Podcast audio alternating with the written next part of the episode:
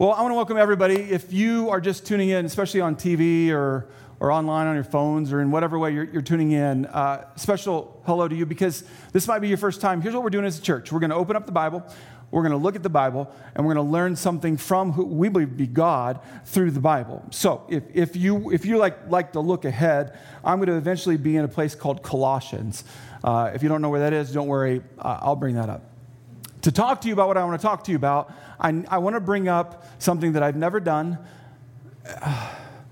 And I'm thinking if I ever plan, I know I don't ever plan to do it either. Uh, skydiving. I don't know if, if, has anyone ever been skydiving? It, okay. If you, I don't, skydiving to me, I mean, it's fun to watch other people skydive.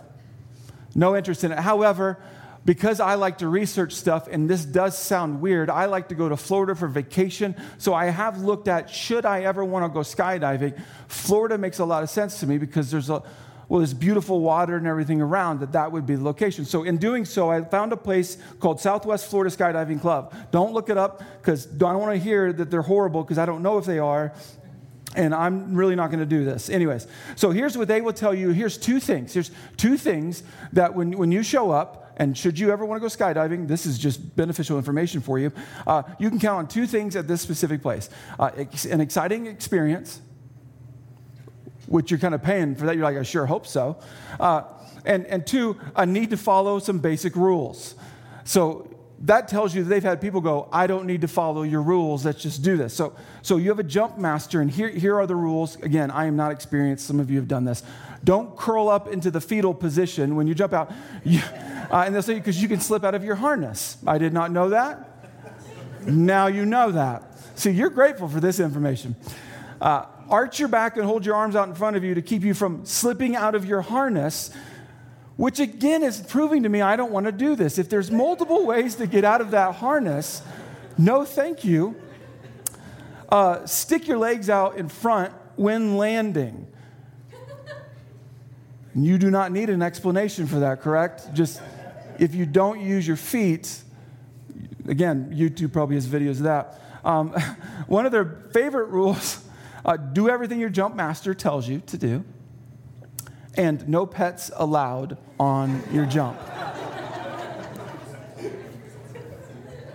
How crazy is it that they have to put no pets allowed on that jump? So they have rules. By the way, if you, if you break these rules, you do not get to go skydiving, right? There are absolute rules. That harness thing is legit. And if you are any kind of a rational human being and you decide to go skydiving for the first time, you are likely looking at that jump master going, everything you tell me, I am going to absolutely eat up, write down, lock in, and do it as though it is God's holy law because you want to actually survive the ordeal, right? the ordeal, the experience. Uh, let's pretend, though, let's pretend they don't have those rules. Just for a second. And let's say you show up to this place in Florida and you've got like it's on your bucket list, maybe it's a birthday thing, maybe it's a dare, and you're gonna go skydiving. You show up, you walk in, you pay. They're like, so glad you paid, come with me. And they strap right onto you a parachute at that very moment. You just paid. You just credit card receipt. Thanks very much. I have a parachute on my back right now. Then the guy walks you straight out to a plane. The plane's running, it's ready to go. No one's told you really what to do. You just now have a parachute on your back. You are you signed up to do this. You get on the plane, and, and, he's like, "I'm so glad you're doing this. This is awesome. I think you might have fun doing this." And you get onto the plane, thinking maybe again a rational thought. I bet when I get onto the plane, they're going to tell us what to do and how to do it. And there's a no. When you get onto the plane, everyone gets seated, and the person begins to tell you, "We have a bit of an open mind here. We are a bit of a free spirit kind of a group." We put a parachute on your back, but we believe that your feelings are going to tell you exactly how to operate that thing. We believe that your emotions are going to be so stable and so good that you can trust them in the height of this moment. And so we really just want to wish you the best of time. And should we meet on the ground, we will be there excited for you. can you, can you imagine that approach? Uh, some of you are psychotic and you're like, yes, sign me up for that one. But most of us, are like. There's got to be some absolutes to this that I do A, B, and C, and it gives me the most assurance that I am actually going to do this well, that I'm going to eliminate as many of the possible errors out of this. That is an example of what you and I need to be doing regularly with life. There are absolute rules and systems. There are truths in life that if you learn them, it's not about, am I doing everything right that God wants me to do so that He likes me and I'm a good Christian? No, it's so that you can actually live the life that God intended, a good, full life. And if you actually apply it, not as rules to just regulate us, but to give us freedom, once you know these rules or these principles of life, they're a big deal. So uh, they apply all over life. If you want to actually live, you need to eat food and water, right? Okay. Uh, if you want to keep your job, you have to show up regularly. There are things in life, this leads to that. This leads to that.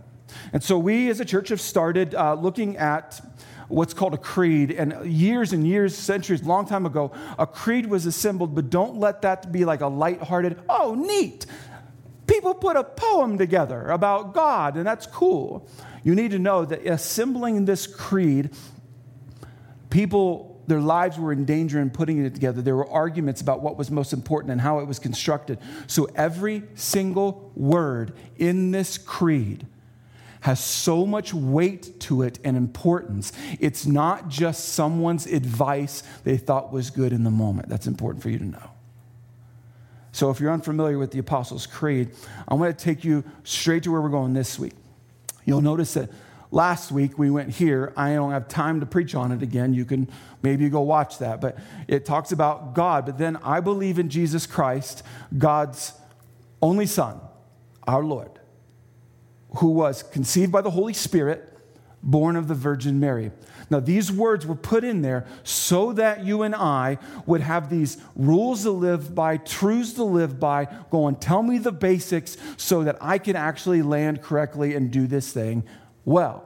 So, let's, I, want to, in essence, pick this apart and, and show you pieces of it.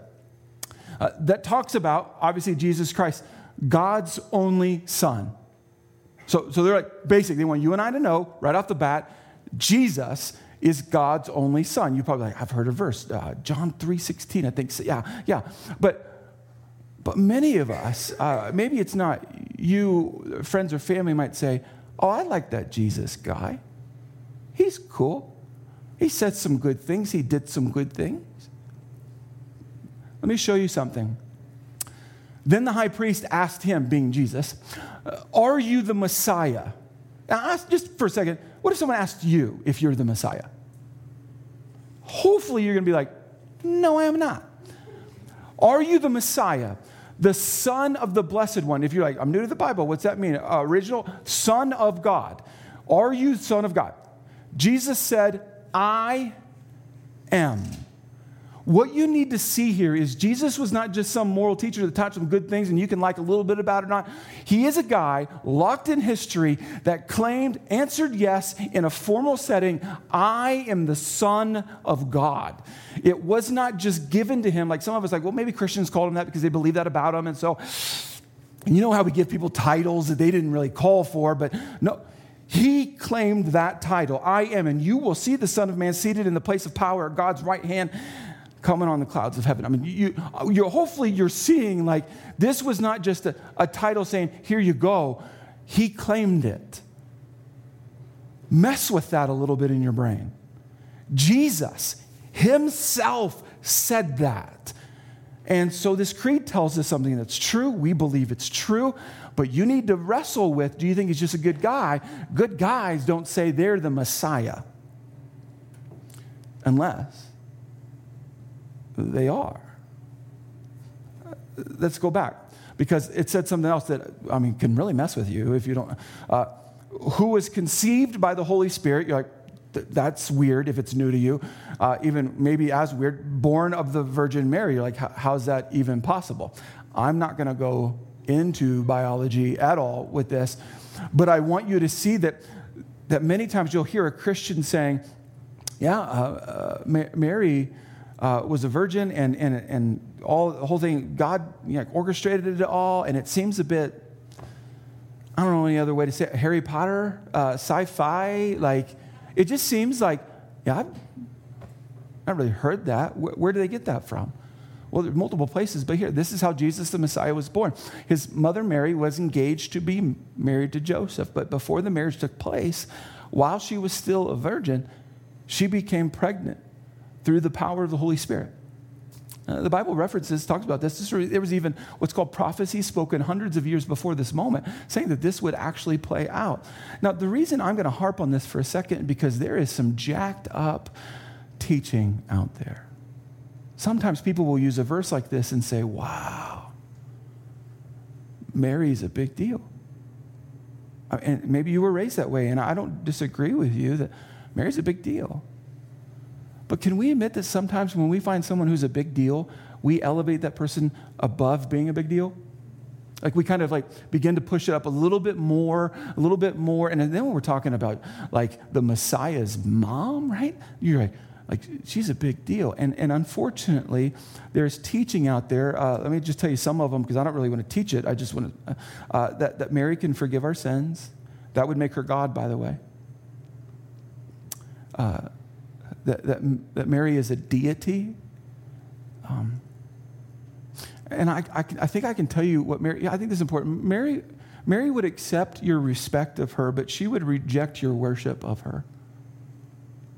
And I don't, I don't really mean to harp on this. This really isn't the point of the whole sermon. It's, it's really not. But, but as I was studying and looking at this uh, Apostles' Creed and bring up Mary, and like, yeah, I mean, and, and sometimes we think that we need to worship God and Mary, I think she would reject your worship. I, am actually 100% confident she would reject your worship. Uh, the only reason I bring it up is so that you and I don't get misguided and be like, oh, there's multiple gods, or if you were that connected to, to Jesus, that may. Uh, Mary isn't God. She isn't a God. She isn't a deity. She can't forgive your sins. She was the mother of Jesus. Given a role that most of us would be like, no, thank you. No. I think that's worth bringing up. So let's kind of return back to okay, so who is Jesus? And, and the Bible teaches us uh, Christ is the visible image of the invisible God. Many times we, I've been asked, like, I, the confusing. So you've got the Father, the Son, and the Holy Spirit. You've got Jesus. This is, gets confusing. Christ, this is one of the most clear examples in the Bible. Uh, Christ is the visible image of the invisible God. He existed before anything was created and is supreme over all creation, for through him God created everything in the heavenly realms and on earth. Uh, we, we have to admit that that's a, that's a big deal. That's, that's actually significant. So now I really want to teach you. Now that we've kind of dealt with the words that are around some certain words, there was a, a word stated that you and I have to wrestle with. I don't know if you're in the mood to wrestle with a major issue. Um, in fact, I think what I'm going to share with you is one of the most significantly difficult things to do in all of life. so, it's those two words there, mainly the one word Lord. Notice that these early Christians, in assembling and actually uh, being willing to put their life on the line and to go through such tension and arguments and all that, is okay, here's, where, here's, here's who Jesus is and, and here's where he came from, but let's cue in on I believe in Jesus Christ, God's only Son, our Lord. Our Lord. Huge deal, big deal. So let me say something very basic because I'm going to repeat it over and over. Jesus is Lord. Uh, this creed is stating something that the Bible is stating, but even something that Jesus talked about and others did. Jesus is Lord. Now, here's what's interesting about this. If you grew up in the church at all, you may have referenced, I prayed to the Lord. I talked to the Lord. I hope the Lord helps me out on this. That terminology was not rampant until Jesus resurrected from the dead. And once he resurrected from the dead, people actually began to call him different names, not just Jesus, but Lord Jesus. The original wording you can find is uh. This, this word here uh, means Lord. Now, if you were to do a, a, deep dive, and don't worry, you don't have to, I did it. This, this is found all throughout Scripture. This was the way they talked about God. Now, now understand this. In, in the time of Jesus, there were basically, the storyline involves the Israelites and the Romans. The Romans were oppressing the Israelites, and the Romans were a big deal. The Romans uh, believed in multiple gods. Like, they're like, just name something and call to God, and they were cool with it. They're like, everything, there are tons of gods, cool, cool, cool. Tons of them. The, the Israelites were like, no, there's one God, and his name is Yahweh, but they would even refer to Yahweh as Lord, meaning whoever got the title Lord to them was the almighty, powerful God. You did not use that term loosely. If you did, you could have lost your life, been put into jail, been ostracized. You never said the word Lord except for the one and only God. Until Jesus resurrects and then all of a sudden, we pick up a trail all in Scripture that shows you and I something. I'll take it to you. this is in Acts. The apostles testified powerfully. This is oh, also this is after Jesus. The apostles testified powerfully to the resurrection of the Lord Jesus. They had not been referring to him that way. Now, they had hoped for it. Some have believed him in the heart, but to say it out loud or on paper, it was like, Whoa, this is a big deal. So you're seeing reference of the Lord Jesus and God's great blessing was upon them all. Further on in Acts, as they stoned him, Stephen, if you don't know Stephen, Stephen is the guy that literally was like talking about Jesus, saying Jesus is the way. And they got so mad at him, they picked up rocks, ran him out, and stoned him to death. Rock after rock after rock after rock. It's for talking about Jesus as they murdered him, Stephen prayed, Lord Jesus, not just Jesus, not just, hey, my rabbi, Lord Jesus, receive my spirit. He fell to his knees because he was dying and in pain, shouting, Lord, don't charge them with this sin. And with that, he died you begin to see this trail of they start calling Jesus Lord. Uh, Paul, who wrote a majority of the New Testament, the good news is about a son. In his earthly life, he was born into King David's family line. We know that to be absolutely true. And he was shown to be the Son of God. He even claimed this and proved it. When he was raised from the dead by the power of the Holy Spirit, he is, and you got to know, him writing this, he was making a statement. He is Jesus Christ, our Lord. This is profound if you understand the meaning of it. If you call yourself a Christian, if you say, I follow Jesus, I'm all about Jesus, I am a Christian follower of Jesus, whatever term you use, you need to know what they were doing. When they started doing this, this is a big deal. They were not giving Jesus a, a name, they were giving him authority. This was, this was a moment. The resurrection changed everything in their hearts because they then realized this is not just a rabbi, not just a teacher. And I don't know why they weren't thinking, not just a guy who can walk on water and, and feed thousands of people with a little bit. No, they, it was the resurrection that literally turned it for them. And they began to look at Jesus, think about Jesus, talk about Jesus, going, He is Lord. Now, you and I have a tendency to, I, I think, not fully get Lord. Um, let me help. I don't. Many of you don't like sports, but I'll fix that here in a minute. Um, uh, when you when you think about Lord, think about this. in the United States of America, if you're playing in a championship game, we do not accept ties. Like like there's there's ties. If you go overseas, a lot of soccer games, uh, even now, even in the States now, you, you can tie, and everyone seems to be cool with it. Many of us are like, no, you better keep on playing. Someone has got to win this. And if you don't know this about American culture, is at the beginning of sports in our culture, ties were okay. In fact, originally even in football, was talked about, you were undefeated and untied. That was like the big, bold thing you could brag about. And, and so our actual professional sports began to change the, the infrastructure to how we dealt with this to where professional sports are like, you can tie in certain games that don't matter a ton, but once you get to the championship game, you, the, there, there is a king of the hill there is a champion. Uh, we have to crown a champion. Now, again, like I said, I would fix this if you don't like sports. Um, let's say you were, you were dating and, and you're on the date, and, and I'll just pick on the ladies. Ladies, you're with a guy and you're dating, and he says to you, uh, This is super, super romantic. Hey, I, I really like you. Um, I want to tell you, you have tied with this other girl. Um, I, what do you think if we just like, we all kind of date?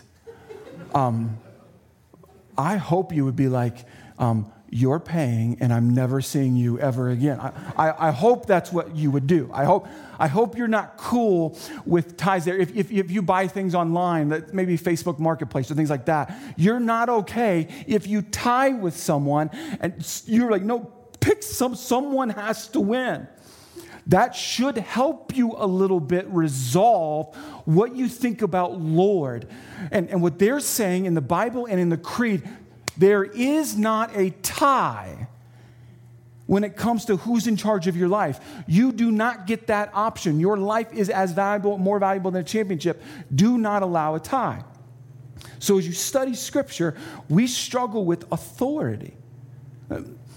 Let's use a different one. Uh, most of us uh, can even dwell on whether you had a good experience or bad experience, but how you were parented. Uh, so uh, there was a survey done of parents, who, and, and in the survey, they were supposed to say, What techniques do not work for you as a parent? Now, I'm a parent, and I'm like, I have a really long list of things.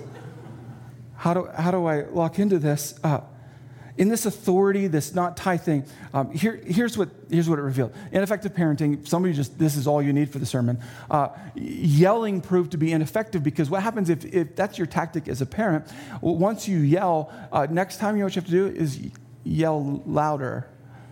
And then once you get to that, uh, you got to yell louder again. It's it's been proven it's ineffective and it's also leaves scars and trauma and all that. But uh, over negotiating. You probably have at least seen a parent in a store do this, right? Like, like negotiating with their three year old. Uh, what that's actually proven is it, it teaches that kid that uh, there are no boundaries really. That really boundaries move around however you feel, whatever you're thinking about, whatever mood I'm in, it just kind of moves and flexes, and that's not healthy for, for a kid. Uh, rescuing is another one. Um, I, have done this as a, as a parent. I just, I'm going to admit to you. I, actually, I've done all of them before. Uh, uh, rescuing teaches a kid, one, um, that they can't do things well, and you don't believe in them. And life always has people rescuing you. So, what they've learned is that it's an ineffective parenting. The reason I bring it up when I talk to you about authority and Jesus and God, I wonder if some of us are struggling with the authority of God and Jesus. Where, where, where okay, authority, that seems like such a outdated kind of word that I would give someone authority over my life. Well, I wonder if some of us are approaching God in this way, this ineffective parenting way, where, where the only way God can get your attention is to yell at you. I mean, you know those moments. He's probably not even yelling at you. It's the rock bottom moment that he's finally getting your attention, screaming at you, and finally, like, oh man, I'm so glad. God, when God needs me, he, he yells at me loud enough, and I finally hear. You need to know that's not mature. That's not a mature relationship. If you want to know if you have an authority issue with God, or authority issue with Jesus himself, if he always has to yell at you to get your attention, I'm not sure he's Lord in your life. Uh, over negotiating. God, um, your rules, they're outdated and I don't like them anymore and they don't match with my feelings. Uh, be careful because then you're playing Lord. And then rescuing, God save me, God save me, God save me. Now, now God's good and He saves us. But is that the kind of relationship that you want where He is not necessarily your Lord and Savior? He's only your Savior, and you actually just live that kind of relationship with Him? That's not healthy. That's not mature. Jesus brought this up, just so you know. So why do you keep calling me Lord, Lord when you don't do what I say? This is profound to me. I hope it is to you. That, that he is aware that you and I have a tendency, come on, say, Oh, you're Lord, you're almighty, you're power, you, you, you have authority in my, in my life. I just don't do what you say, but you have authority. Jesus continues talking and he says, Hey, if you do what I say, it's like building your life on a foundation that is like really good. It's like actually, if you do what Jesus says, if you're like, how do I do life, whether I like it or not, what's the best way to do it? Jesus said, if you do it his way, it's like building a house on super solid ground. It's like how to lock it in and live life well. But then, uh, if you choose not to, he keeps talking. But anyone who hears and doesn't obey is like a person who builds a house right on, right on the ground without a foundation. Some versions talk about building on sand when the floods sweep down against that house, it will collapse into a heap of ruins. Let me bring something up. Uh, sometimes many of us look at our life that has fallen apart. We wonder why. Sometimes there is no answer, but sometimes there is. Sometimes there's like, well, I wasn't doing it the way Jesus said. So here's a basic life principle. I teach it to my kids. I'm going to pass it on here. Uh, the wisdom we build our lives with is only as good as the source. And Google is good, but not foolproof. So I want you and I to wrestle with this because how are you, how are you building your life? Like, okay, um, how are you determining how you're going to date? How are you determining how you're going to run your finances? How are you going to determine what your future is going to be? How about your sex life? How about, yeah, well, let's talk about all the stuff that we're like, am I coming up with that on my own, my own opinions, my own thoughts, my own con- constructs? Wherever you're getting that information, it better be a foolproof source. So that's why, a long time ago, Christians help assemble the Apostles' Creed, and they chose every one of those words so intentionally and brought up not only who Jesus is, but where he came from and all that. But he said, Our Lord, which brings up one of the most difficult things in life lordship. I don't know if you have this resolved. I think this is a daily thing lordship. Uh, the, the, the actual definition supreme power or rule. Who has supreme power or rule in your life? The way I like it, this is my definition his way or the highway kind of stuff. Lordship. Um, we have got to stop approaching Jesus in what I would call a neutral way. Uh, there, there's, there's a totally against him and totally for him. You need to know if you read the Bible, the, what you're going to hear about Jesus is people against him, people for him. And you know, all like through, through several hundred years of history, it was we are for him or we are against him. It is not until actually recent history that people have begun to take with Jesus a neutral approach, where going, Lordship, no. Good guy, yeah. That's called neutral. And I wonder how many of us right now, what do we do with the Apostles' Creed when it brings up our Lord? What do I do with that? Are you neutral about Jesus right now? Every one of us has to admit that we've had seasons in our life where we have been completely neutral about Jesus. It may have been pressure, peer pressure, where you backed off a little bit and kind of went into neutral and coasted for a little bit. And he was not as big of a deal as he was previously. Many of us are neutral about Jesus. He said, You can't be that with him. You can't be, Bible says, lukewarm. He says that either you're for him or you are against him. There is no neutral. If you're playing neutral, you're playing a make believe kind of approach to Jesus. That's why the creed says this is where he came from, this is who he is, and he's our Lord. So here I think this is the best way to spell it out, in my opinion. If this is something you claim, that's something that you do. I'm not suggesting that you do it perfectly. Hear me, not perfectly. If this is what you're going to claim, and Christians, listen, if you're claiming this, become a student of his way. Do you know that one of the original names of Christians was not Christians? It was the way.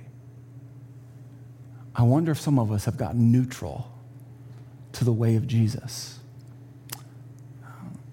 I'll leave that challenge with you. And we'll continue to go through the Apostles' Creed. But this is a big decision. So let me pray for you. Would you bow your heads, close your eyes, and uh, God, right now I pray for all of us, myself included. Uh, God, would you, would you speak truth in, into us right now? Lord, each one of us will make us hear it. Um, may our hearts be open to it. God, I ask a question on, on behalf of us all. Am I neutral with you? And God, if I am, I am sorry. If any of us are, God, hear us. We are sorry. Would you correct that in our lives? Speak truth into our lives, Lord, so that we can live the devoted way, following you as our Lord. So we, we pray, Lord, uh, that we give you our lives, we surrender and we thank you for your authority in our lives that leads us down the right path. We pray this in the name of Jesus. Amen.